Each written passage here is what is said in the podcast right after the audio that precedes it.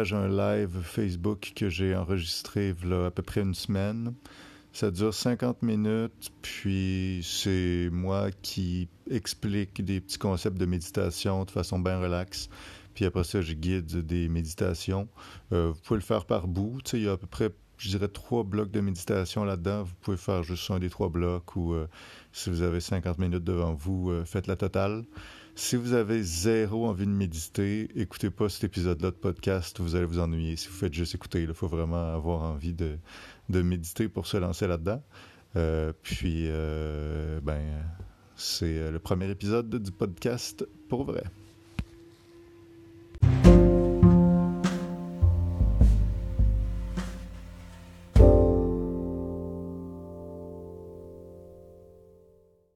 Je me rappelle, moi, hum, à l'époque que j'organisais des activités de méditation, il y a à peu près trois ans à Québec, on avait eu un, maître zen du nom de Taigen Yamoshi euh, qui était venu directement de Buenos Aires, invité par euh, le groupe zen de Québec. Mais vu que j'organisais des, des méditations chez nous, euh, J'avais demandé qu'il vienne faire une, présentation, un genre de, présentation de méditation euh, dans mon appartement à l'époque, il, y a à peu près trois ans. Puis le maître avait été super smart, puis il était venu, puis ça y avait fait plaisir. Et euh, j'ai observé à quel point ce, ce gars-là, qui, qui ne faisait que méditer et donner des cours de méditation de sa vie, était tellement humoristique. Là. Il, était comme un. Il avait vraiment un cœur d'enfant. Et pourtant, le, zen, c'est le, le, zazen que je connais très peu, mais qui était pratiqué par, par ce groupe-là, c'était quelque chose d'extrêmement rigoureux comme pratique. Là, assis sans bouger un cheveu là, pendant des heures. Là, et pourtant, ce gars-là avait vraiment beaucoup, beaucoup d'humour. Un, humour un peu pince sans rire, mais vraiment humoristique. Puis euh, je me rappelle, ça m'a comme éveillé à l'importance de mettre de l'humour dans la méditation. Puis euh, au début, il est arrivé avec son manteau. C'était comme au mois de février, je sais pas quoi, il faisait bien fret. Fait qu'il arrive avec son manteau, puis là, il dit Je peux-tu aller me changer quelque part pour mettre ma tunique là, de maître zen Puis euh, je suis comme moi, on va aller dans la salle de bain. On arrive en haut, puis il y avait quelqu'un dans la salle de bain. Il y avait peut-être 30 personnes qui étaient là, qui l'attendaient. Fait que la salle de était déjà utilisée. Fait que j'étais comme, tu peux aller dans ma chambre, c'était un peu le bordel. Fait que le maître zen est rentré dans ma chambre, puis là, je rentré avec lui, j'ai expliqué un peu les affaires étaient où. Puis euh, il était comme, oh, pas de trouble, je vais juste mettre mon costume, ça fait plus cool avec le costume, puis il était bien relax. fait que c'était bien fun de le voir, puis ça m'a, euh, ça m'a comme euh, motivé à, intégrer de l'humour dans la pratique de la méditation. Fait qu'on va essayer de se prendre une posture euh, confortable à notre chaise, à notre bureau, peut-être même étendu. À partir du moment qu'on va, euh, va euh, méditer, vous n'avez plus vraiment besoin de me regarder visuellement. Vous pouvez me regarder olfactivement ou me regarder par d'autres sens, mais pas, besoin de le faire visuellement. fait que installez-vous confortable, que ce soit debout, assis, à terre, en indien, étendu, pas de stress. On va juste euh, faire une petite méditation pour euh, voir un petit peu euh, comment on arrive de notre journée émotionnellement. Donc peut-être on ferme les yeux ou on fixe un petit peu dans le vide, pas un, endroit précis. Idéalement, on, ne fixe pas dans le vide de notre télévision. On prend le temps de fermer nos, appareils, nos appareils texto, tout ça, juste pour pas se faire déranger. Moi, il n'y a pas de danger, tout est fermé, mais de votre côté, si c'est possible, évidemment il y a des cas où c'est pas possible, c'est bien correct. Si vous êtes au volant, euh, par, euh, par pitié, restez assis et ne vous attendez pas dans l'auto en conduisant. Euh, donc, on va juste voir comment on se sent émotionnellement. pour ça, on va aller voir les sensations un peu dans notre poitrine. Peut-être même en mettant une main pour toucher, voir comment je me sens. Dans notre gorge. Dans nos mains. Les émotions de colère, euh, frustration, contrariété, ça peut avoir tendance à, crisper les mains. Là, fait qu'on fait juste voir comment on se sent, on observe dans notre visage, dans notre front. Peut-être même essayer de mettre un mot sur, pas nécessairement l'émotion, mais l'état d'âme dans lequel on est présentement. Est-ce que c'est un état d'âme qui est plus du côté de la joie, légèreté, motivation, drive, ensoleillement. C'est un état d'âme qui est plus du côté peut-être de la tristesse, euh, quelque chose de plus euh, déprimé, euh, plus alourdi, de plus, de plus désespérant, décourageant.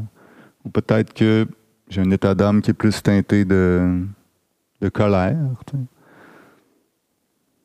Rage, frustration, mais aussi les petites colères, d'un fois, ça peut être un état d'âme de, Il y a peut-être juste quelque chose qui me gosse présentement, puis peut-être un point dans le dos, puis je, suis comme un, peu en. Ah!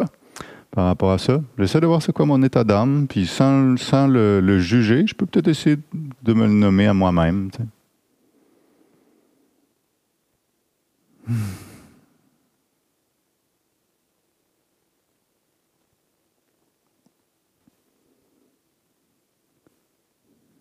On laisse les yeux fermés peut-être, ou en tout cas, on va essayer de régulariser notre respiration. Pas la, forcer à aller dans une direction ou d'une autre, mais peut-être l'approfondir de 10 à 20% notre respiration. Peut-être la ralentir de 20 à 30% de façon bien relaxe. Je raconte une petite histoire zen. Il y avait euh, un élève qui vient voir son maître de méditation puis qui dit euh, Hey, maître, maître, euh, je suis vraiment motivé. Je pense que je suis l'élève le plus motivé du groupe. Euh, j'ai vraiment envie de pouvoir euh, méditer autant que vous un jour, peut-être encore mieux. vous pensez que ça va prendre combien de temps avant que je sois aussi bon que vous en méditation? Le maître, il fait hmm, dix ans. Puis là, l'élève, il dit Ah non, non, mais je vais travailler jour et nuit. Je vais me réveiller avant mes camarades. Je vais me coucher après mes camarades. Je vais mettre de côté ma famille. Je vais vraiment m'investir à 100% dans la méditation. Ça va prendre combien de temps, vous pensez, dans cette optique-là, que je me rende à votre niveau? Le maître, pense hmm, 20 ans. Comme quoi, parfois, il faut se donner un break. Donc, on va euh, observer notre souffle. Je vais aller me déposer personnellement sur ma matelas, puis je vais vous guider auditivement uniquement. Donc, mes micros sont bien, euh, bien structurés, parfait. Donc, je me dépose, je regarde s'il n'y a pas un dernier petit changement que je peux faire pour améliorer mon confort de peut-être une petite étoile de confort de plus possible. Et après, je vais essayer de m'immobiliser. Donc, euh, le fait de stabiliser le corps, ça peut vraiment aider à calmer, stabiliser la pensée aussi éventuellement. Donc, j'essaie de me, déposer complètement et simplement observer ce qui se passe au niveau de ma respiration. Chaque respiration est comme une nouvelle vague qui arrive sur le rivage elles se ressemblent, mais il n'y en a pas deux pareilles de mes respirations. Je vais essayer de voir, est-ce que je suis capable de saisir toutes les petites nuances de chacune de ces vagues, comme si c'était la première respiration que je voyais de ma vie. J'en avais jamais fait d'autres. J'arrive sur Terre transféré par conscience. Euh, électronique euh, en ayant habité euh, comme alien dans une planète lointaine où il n'y a pas d'oxygène pendant toute ma vie. Et là, j'ai été transféré dans une conscience humaine et je vais prendre ma première respiration de toujours. Et j'essaie de renouveler cette nouveauté-là à chaque respiration, comme si à chaque fois c'était ma première nouvelle respiration. Et je la déguste.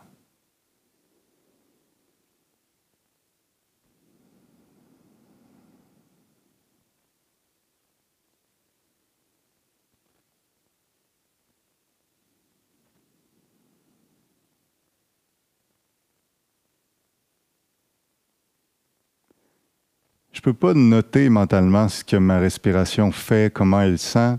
Je suis un alien qui n'a pas de mot en français pour la respiration. Puis d'ailleurs, j'ai pas de mot tout court pour la respiration parce que ça n'existe pas dans, dans, ma planète, la respiration. Fait que j'ai pas de mots. Fait que je peux juste la sentir. Mais je vais essayer de la sentir au maximum. Je vais essayer d'en sentir la longueur, d'en sentir la chaleur, d'en sentir la stabilité.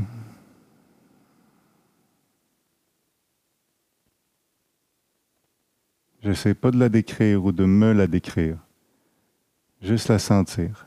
Et la respiration la plus importante toujours, c'est pas celle qui est passée, c'est pas celle à venir, c'est celle-là. Et celle-là. Et celle-là. Et la plus importante, c'est celle-là. Et celle-là.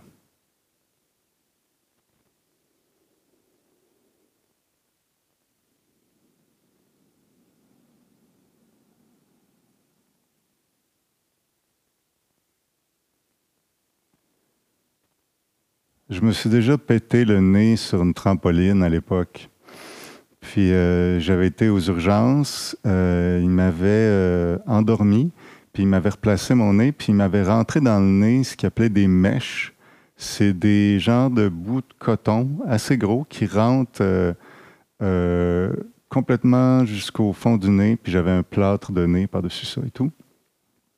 Et donc, ça me bouchait complètement le nez. Pendant dix jours, j'ai eu le nez complètement bouché par des bouts de coton, jusque dans les, euh, sinus. Il n'y avait rien qui passait par là. Fait que je pouvais juste respirer par la bouche. Et honnêtement, la journée que j'ai été me faire enlever ces bouts de coton-là des sinus, les dix premières respirations que j'ai eues, je me suis dit, je ne pourrais plus jamais être malheureux. C'est tellement le fun respirer ça n'a pas de bon sens. C'est impossible que je puisse être malheureux en ayant accès à quelque chose d'aussi agréable soir et matin, quand je respirais par le nez. On va essayer d'imaginer qu'on vous enlève vos bouchons dans le nez, puis que là, les prochaines respirations, là, chacune est un petit miracle.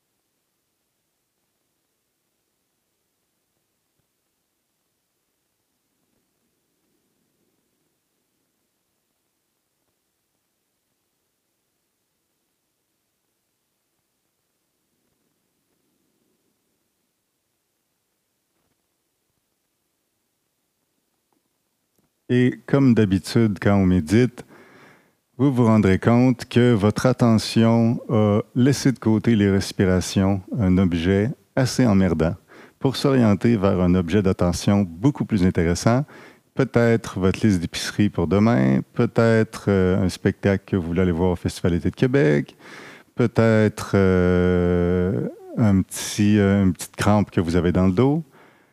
Quand ça arrive, ne faut pas être frustré contre nous-mêmes. On fait juste se dire Ah, mon attention était partie ailleurs. Je la ramène sur l'objet de la méditation qui est le souffle et toutes ses caractéristiques, tous ses ressentis. Et ce mouvement-là d'attraper l'attention en vol qui s'en va ailleurs et de la ramener au souffle et de se rendre compte qu'elle est repartie, de le rattraper, de la ramener au souffle, c'est exactement ça, le cœur de la méditation de pleine conscience. Ce n'est pas un problème, c'est la marche à suivre. On retourne sur notre souffle pour un trois minutes supplémentaires. Et que ces trois minutes-là soient comme les trois premières minutes. Donc, vous faites comme si c'était une nouvelle méditation de trois minutes, très concentrée. C'est parti.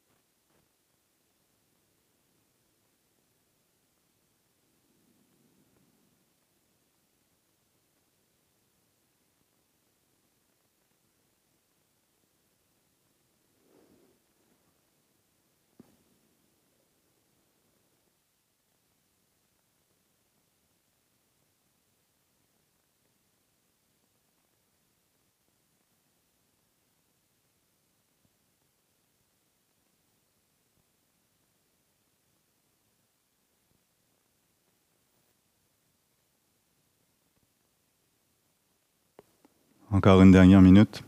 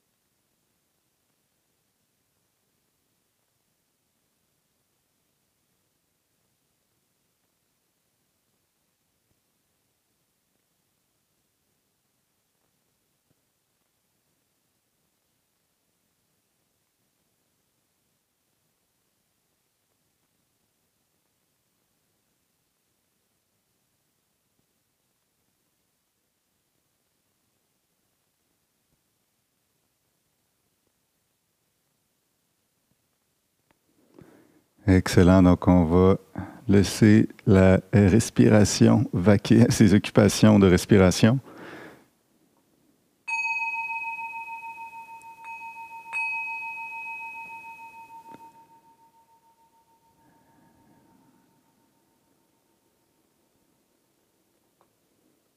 On peut se demander pourquoi euh, la respiration est un objet si commun de méditation. La raison euh, est, à ma connaissance, double. Premièrement, c'est un objet de méditation qu'on a toujours sur nous. Euh, on peut méditer sur des mandalas, par exemple, au mur. On peut méditer en fixant une flamme d'un foyer ou des vagues sur l'océan. Mais on n'a pas malheureusement toujours des flammes de foyer ou des vagues sur l'océan. Quoique je suis sûr que si je cherche, je peux trouver une application sur mon téléphone qui me donne un petit foyer. Mais euh, et donc euh, c'est le fun pour un objet d'attention sur lequel on s'entraîne à stabiliser notre attention, qui soit toujours avec nous. La respiration, c'est son cas. La deuxième chose, c'est que la respiration est une cible mouvante. Donc on peut en théorie, méditer sur bien des choses. Mais il y a une caractéristique des objets de méditation qui, est, euh, qui fait une grosse différence par rapport à la difficulté, le défi. C'est est-ce que l'objet est complètement statique ou est-ce qu'il bouge un peu? Parce qu'un objet complètement statique, c'est beaucoup plus dur de rester fixé dessus longtemps. Si je vous dis, par exemple, je vous mets un crayon devant vous, puis vous devez fixer le crayon pendant une demi-heure, c'est beaucoup plus difficile. Pourquoi? De la même façon que les yeux humains, s'ils ont à fixer un crayon pendant une demi-heure, ils vont musculairement un peu se tétaniser parce que des yeux, c'est pas fait pour regarder la même chose sans bouger. Tu sais, les muscles vont commencer à se fatiguer. Et que plutôt quand les yeux regardent des vagues sur l'océan avec un petit mouvement ou une flamme avec un petit mouvement, nos yeux vont être plus relaxés parce que là, ils suivent une cible qui bouge un petit peu. Fait que leurs muscles peuvent bouger un petit peu. Ben, c'est la même chose pour notre attention. C'est beaucoup plus facile de stabiliser notre attention sur une cible qui bouge un petit peu. Alors qu'une cible complètement statique comme objet d'attention, c'est plus difficile. Notre cerveau s'ennuie complètement, ça sclérose un peu. Là.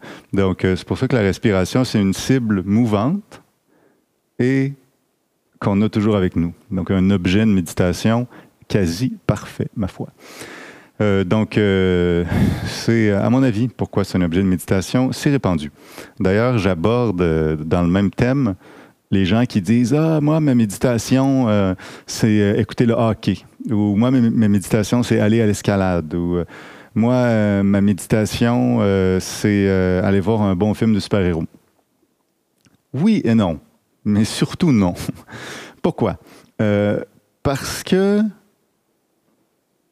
s'il y a une chose qui rassemble toutes les pratiques méditatives, ou à peu près, c'est la notion de conscience de où notre attention est orientée. Et, éventuellement de l'orienter volontairement vers une cible ou une autre, notre attention. Euh, les objets d'attention ont des niveaux de, de magnétisme différents.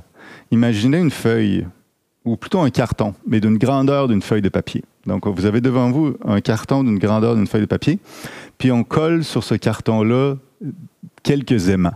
Donc, j'ai un carton avec quelques aimants. Et là, disons que mon attention, c'est une petite pièce de métal. Puis là, je la déplace, je la dépose sur le carton, puis je la déplace. Tout de suite, quand elle va arriver près d'un des aimants, poup, elle va être attirée par l'aimant. Puis elle va le rester collée. Notre attention est aimantée par certaines sources, euh, par certains objets d'attention. Euh, je ne sais pas si vous avez remarqué, si quelqu'un dit le mot pénis ou vagin dans une réunion de famille, ça se peut très bien que tout le monde arrête de parler. Puis on fasse comme hein? les, mots tabous attirent l'attention, comme des aimants. Une autre chose qui attire l'attention comme un aimant, notre nom. Si on est dans une place, il y a huit personnes qui parlent, les gens parlent plein d'affaires, ça n'attire pas notre attention, on reste concentré sur notre truc, quelqu'un dit notre nom, poup, tout de suite, ça va attirer notre attention, même si la personne est à l'autre bout de la pièce. Notre nom, c'est un aimant à attention aussi. Et il y a des aimants plus ou moins gros. les trucs tabous, c'est un gros aimant. Notre nom, c'est un gros aimant. Euh, les, les, choses qui bougent avec de la lumière, puis des effets sonores, puis tout ça, ça attire beaucoup l'attention. Et le propre de la méditation, c'est de s'habituer à contrôler notre attention, de pouvoir l'orienter où on veut. Et pour ça, ça veut dire d'être capable de l'orienter sur des objets qui ne sont pas des aimants, des objets qui sont au milieu du carton, dans des endroits où il n'y a pas un aimant. Fait que si je mets un petit cercle au milieu du carton, puis je dis ça, c'est ma respiration, mon attention, elle n'a pas envie d'aller sur ce petit cercle-là. Elle a envie d'aller se coller à un des aimants. Mais ma job comme méditant ou méditante, c'est d'apporter mon attention sur ce petit cercle-là qui est juste dessiné, puis la laisser là, alors que les aimants vont l'attirer d'un bord puis de l'autre. Et dès qu'un aimant l'attire, ben, j'essaie de m'en rendre compte puis de la ramener au milieu du carton. Et donc, cet exercice-là de la garder dans des zones où l'attention n'a pas envie d'aller naturellement et de se rendre compte qu'on n'a pas envie d'être là, mais qu'on la garde là, c'est une des choses, c'est un des mouvements importants de la méditation. Moi, quelqu'un qui me dit Ouais, ma méditation, c'est aller faire de l'escalade. Non, non, non, j'en fais de l'escalade, moi. C'est pas de la méditation parce que c'est déjà un aimant à attention, l'escalade. Quand tu es rendu à huit pieds d'un air, accroché, tout ça, ton attention, elle n'a pas envie de penser à ta épiceries. Là elle pense à l'escalade, ton attention. Elle est attirée vers cette activité physique-là, un peu dangereuse. C'est un gros aimant. Attention, l'escalade. C'est la même chose que dire son nom puis euh, dire vagin. Quand tu es en train de grimper, tu penses pas à autre chose. Et donc, tu n'es pas en train d'habituer ton attention à pouvoir se promener dans des zones où elle n'est pas magnétisée, qui sont des zones vraiment importantes. Donc, euh, c'est vraiment l'action de la décoller de ces aimants-là et de la porter dans des zones dans le présent, en gros. Ces aimants-là sont quasiment tout le temps dans le passé, dans le futur, en tout cas, d'être capable de l'amener. Euh, c'est pour ça que euh, manger des ailes de poulet pendant le Super Bowl, ce n'est pas de méditation.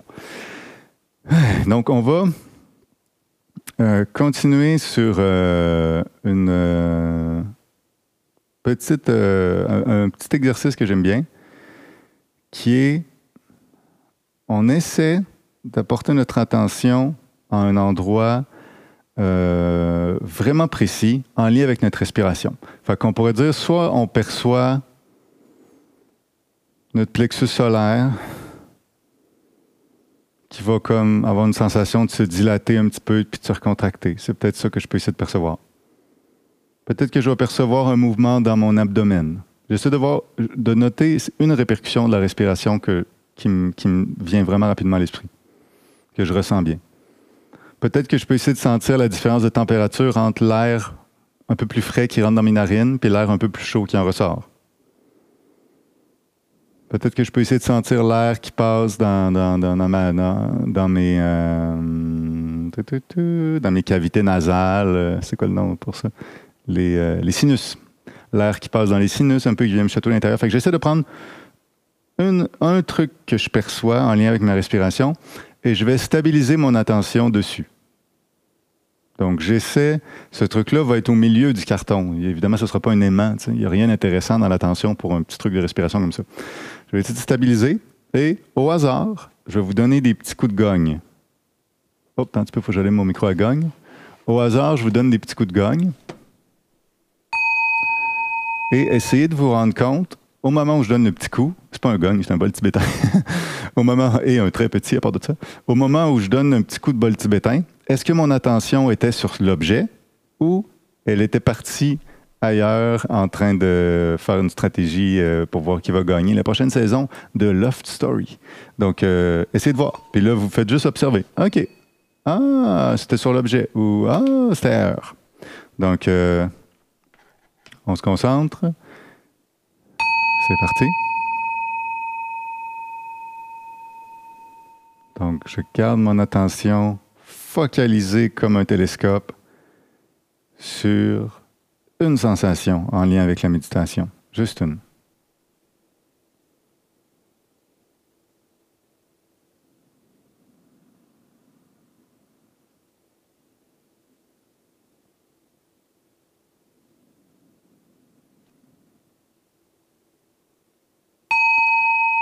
Est-ce que mon attention était sur ma respiration ou est-ce que j'étais en train de me dire Ah, j'ai un peu mal au dos, hum, ça va être le fun de manger des ailes de poulet, c'était pas fou ce qu'il disait tantôt. Donc j'essaie d'observer. Je retourne sur ma sensation.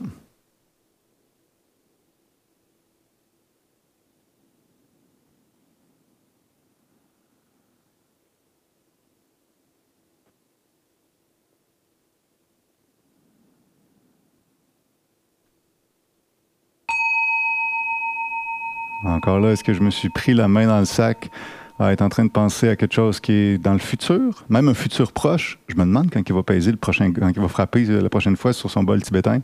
C'est un futur proche, ça. On n'est plus dans la, plus dans la sensation. Ou le passé?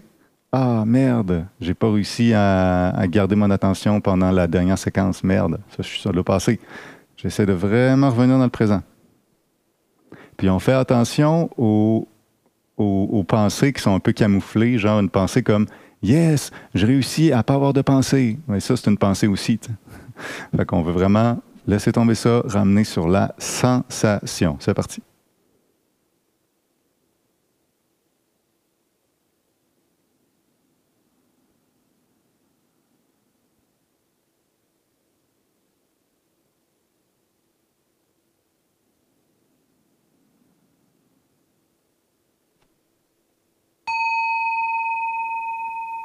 J'observe, je ramène.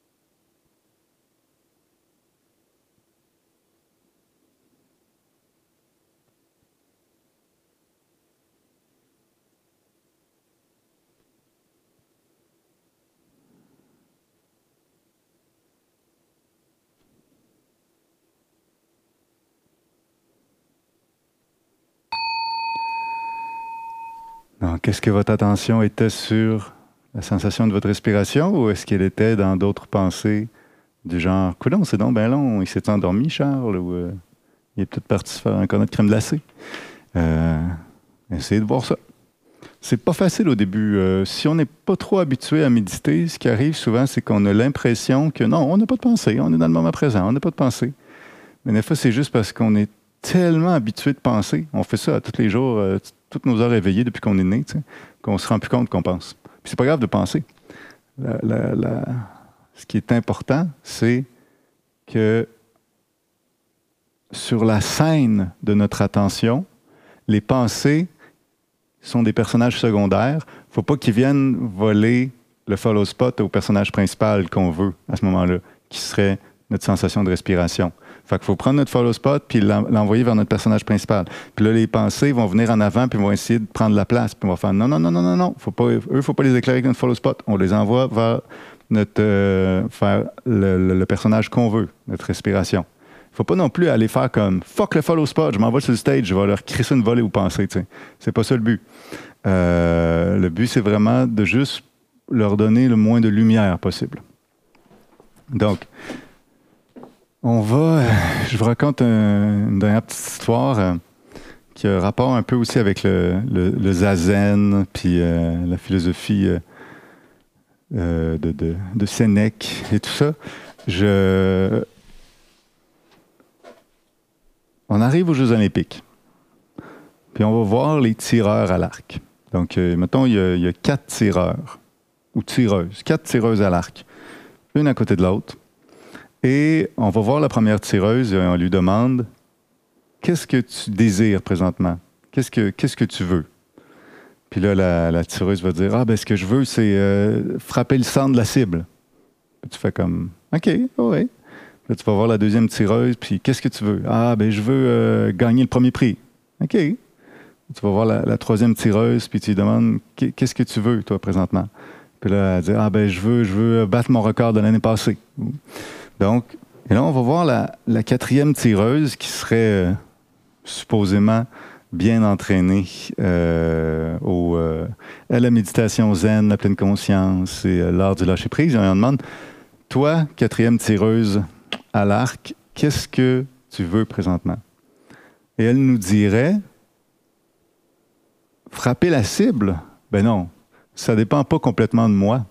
Le fait que je frappe la cible ou non dépend de tout mon entraînement qui, lui, est déjà passé, donc ne dépend pas de moi présentement, dépend de toute ma constitution physique et mes gènes depuis que je suis né. Encore là, ça ne dépend pas de moi présentement. Ça dépend d'une panoplie de, de, réflexes, de plein d'affaires qui sont en moi, qui ne dépendent pas de moi présentement. Ça dépend même de l'orientation du vent, un petit peu, qui reste stable ou non, qui dépend pas de moi non plus présentement. Donc, je ne vais pas mettre mon énergie à vouloir quelque chose qui ne dépend pas de moi, frapper la cible.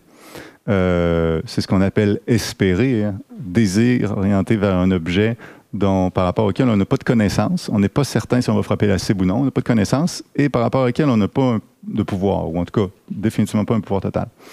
Donc, euh, notre, euh, notre tireuse nous dirait, moi, ce que je veux, c'est me concentrer au moment présent pour tirer le mieux possible sur mes capacités. Essayer d'être dans l'attention, la précision, la respiration. Cette tireuse-là, donc, ne désire pas quelque chose qui ne dépend pas d'elle, ce qui serait l'espérance. Et donc la peur, parce que si ça ne dépend pas de nous, on, a peur de ne pas l'avoir. Et donc on a plus de peur. Elle désire quelque chose qui dépend d'elle. Faire son mieux à ce moment-ci, ça, ça dépend complètement d'elle. Et donc, elle n'est pas dans la peur. Elle est simplement dans le plaisir de tirer à l'arc. Et donc, on va essayer euh, dans euh, la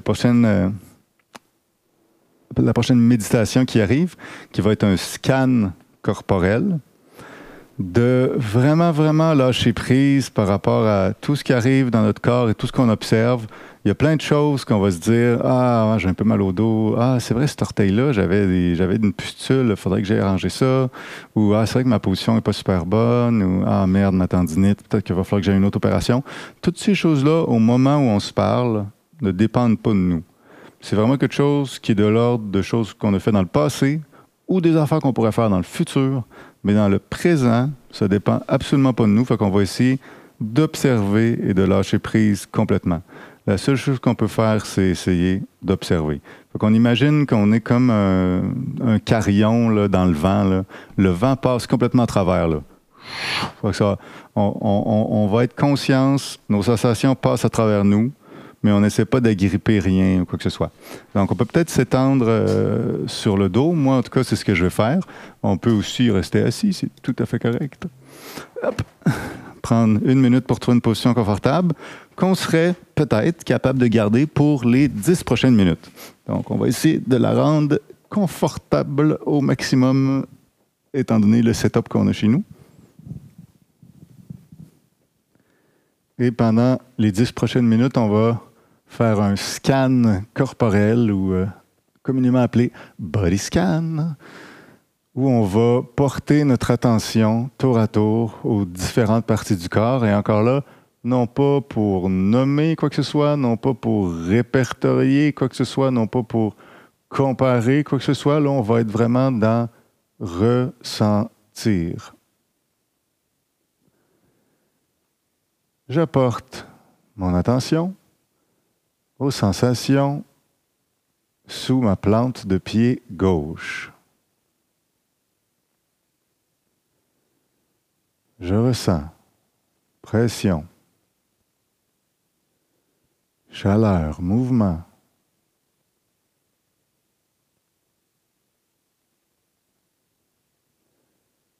Picotement, étirement. Palpitation.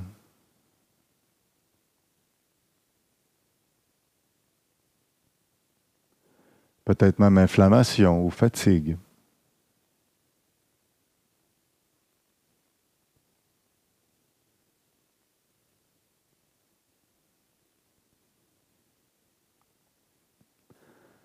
Je ressens tout ce qui se passe dans ma plante de pied gauche.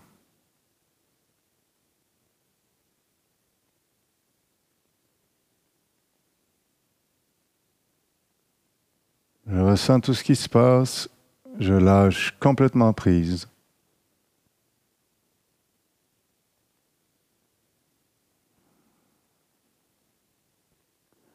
Je ne suis qu'une observation. Je ressens ce qui se passe sur le dessus de mon pied gauche, le dessus du gros orteil, le dessus des trois orteils du milieu qui n'ont pas de nom, le dessus du petit orteil. Peut-être que je sens rien, mais je vais fixer ce rien-là comme si c'était mon crush du secondaire.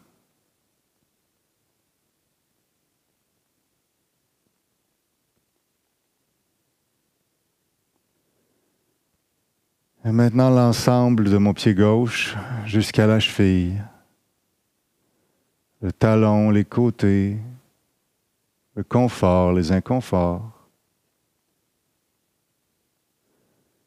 Il n'y a rien là-dedans qui est bien ou mal.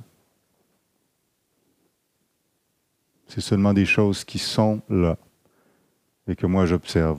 Je les laisse passer à travers de moi comme si j'étais un, un tube de papier de toilette au vent le vent passe à travers et ressort de l'autre bord, pas plus compliqué que ça. Fait que j'observe ces sensations-là, mais ça me passe complètement à travers, ça ne me fait ni chaud ni froid.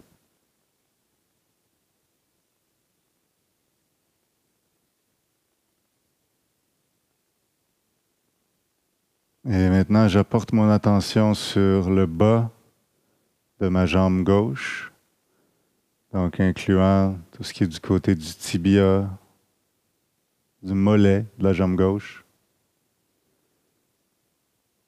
J'essaie de ressentir les petites subtilités au niveau de la peau, le contact peut-être avec un pantalon, avec le plancher, mais aussi à l'intérieur du mollet.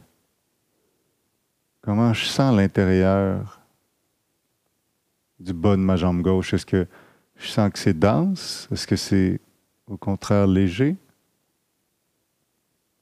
Est-ce que je sens que c'est égal ou il y a une partie plus chaude ou plus froide?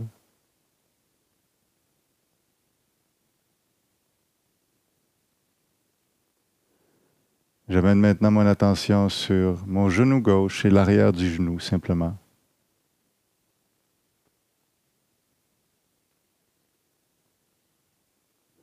Encore là, le but n'est pas de noter quoi que ce soit, mais bien de ressentir.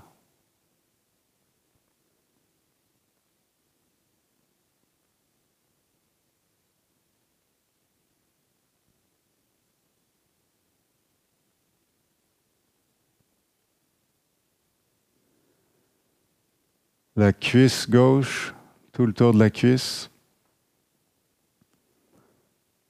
J'essaie de bien sentir la masse, l'état des muscles. Est-ce que je peux sentir l'os au milieu?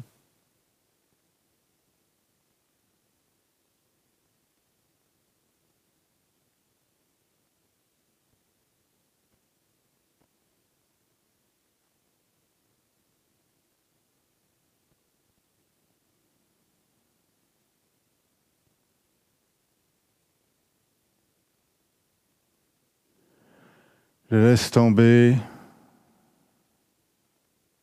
tout ce qui est du côté gauche pour m'orienter du côté droit, en dessous de la plante de mon pied droit. Et je reviens vraiment aux sensations. Toute pensée comme Ah, là, on va faire la jambe droite. Non, non. Cette pensée-là apparaît, elle a le droit d'apparaître. Mais toi, tu as le droit de lui donner aucune attention et de garder toute ta focale attentionnelle pour les sensations sous le pied droit. Et maintenant sur le pied droit. Encore là, le petit orteil, les trois bâtards qui n'ont pas de nom, le gros orteil. Est-ce que ça écrase, ça élance? Ça vibre, ça picote?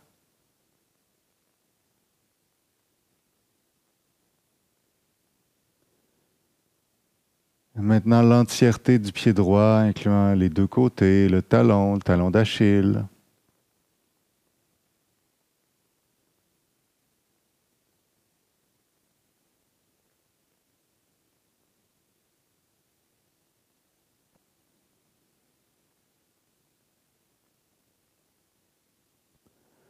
On va maintenant monter dans le bas de la jambe droite, le mollet, le tibia. Peut-être qu'on a un peu moins de perception, de sensation que dans le pied. Ce serait normal. Je suis pas mal certain que les récepteurs, les terminaisons nerveuses pour percevoir le toucher, tout ça, sont peut-être un petit peu plus rares dans le mollet. Mais on essaie quand même de ressentir en haute définition, en 4K.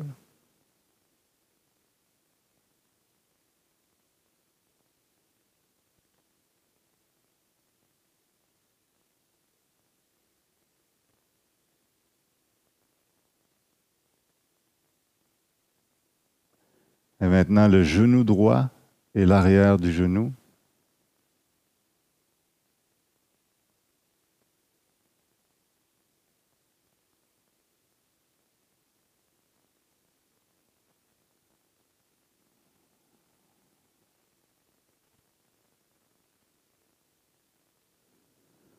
La cuisse droite et l'avant aussi, du haut de la jambe droite.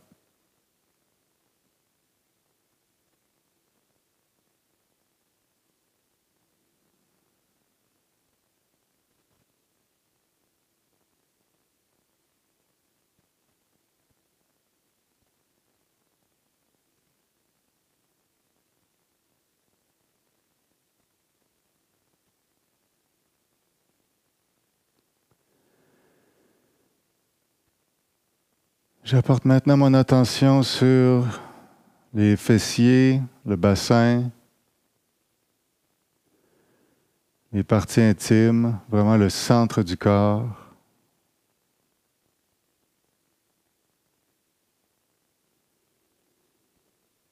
L'endroit où les jambes s'attachent avec le tronc, qu'est-ce que je ressens dans ces coins-là?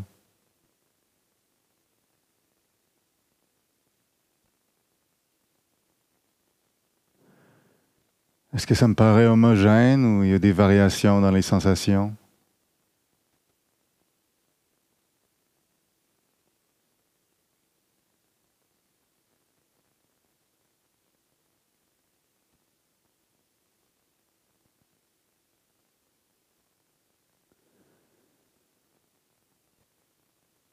Je vais maintenant diriger mon attention vers le bas de mon ventre, mon abdomen et le bas de mon dos.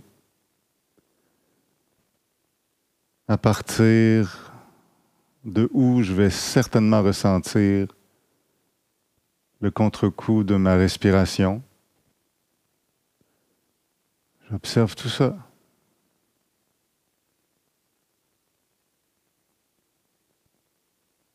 Et encore là, je dis j'observe, mais je ressens tout ça.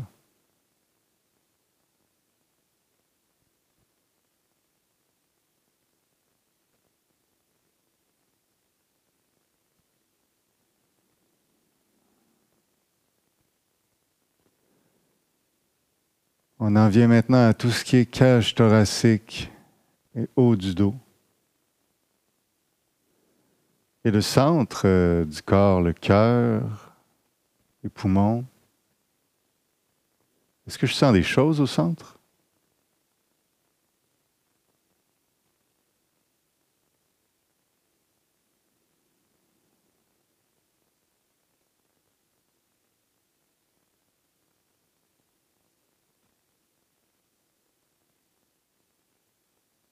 Encore là, j'essaie de ne pas modifier ma respiration. Elle fait partie du décor. Je ne veux pas intervenir dessus, je ne fais que l'observer. Et maintenant, tout le bras droit, avec même l'épaule. Épaule, biceps, triceps, coude, le pli du coude, l'avant-bras, chacun des doigts. Est-ce que je les ressens? Le contact entre les doigts.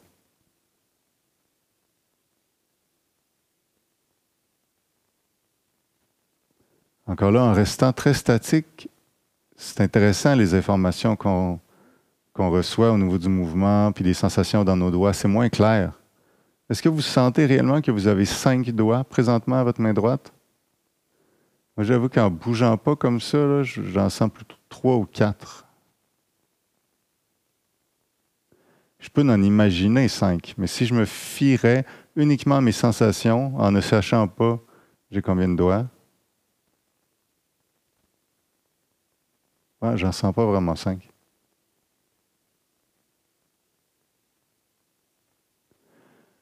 Le bras gauche, l'épaule gauche, la main gauche, c'est là que va aller toute mon attention à 100% vers ces sensations à l'instant.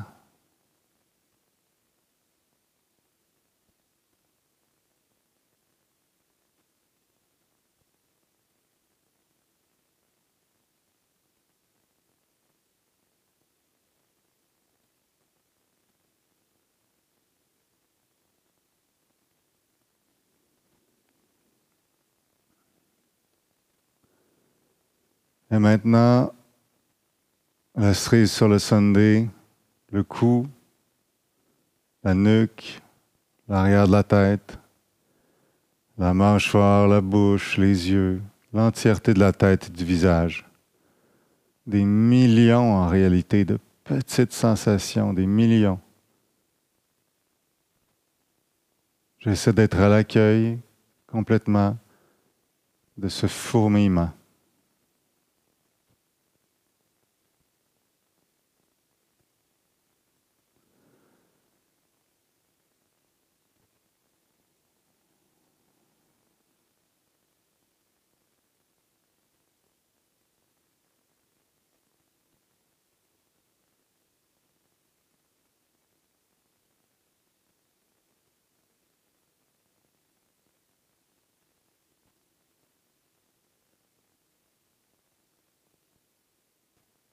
Et maintenant, on va englober l'entièreté du corps dans le champ de notre attention. Je, dilate le champ de mon attention jusqu'à englober l'entièreté du corps. Mais encore là, pas ce qu'on imagine être notre corps, pas sa forme qu'on imagine, vraiment le ressenti.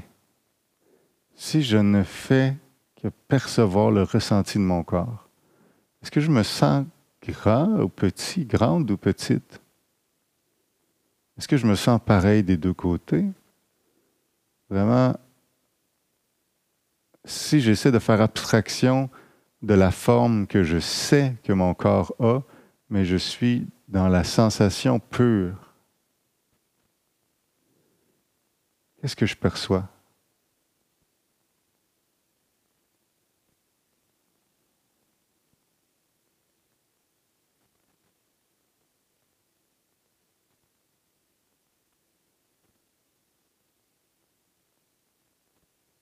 Pour la prochaine minute, je vais faire comme si la méditation venait de finir et que je recommençais une nouvelle méditation, donc avec ma concentration toute fraîche, et j'englobe l'entièreté de mon corps dans le champ de mon attention pour une minute, puissance de concentration 100%. C'est parti.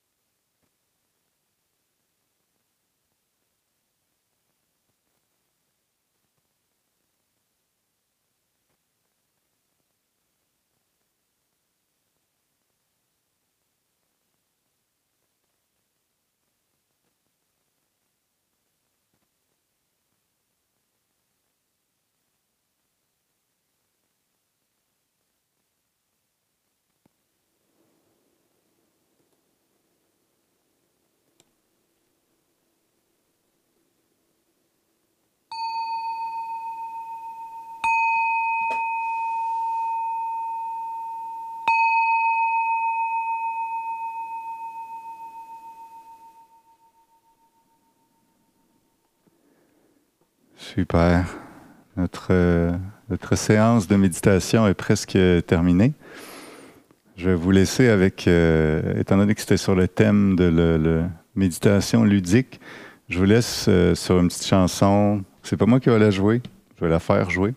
Une petite chanson que j'adore, qui mêle, je trouve, humour et amour d'une vraiment belle façon. Une chanson de François Pérus. Je vous pars ça. Merci beaucoup d'avoir été là, c'est bien apprécié.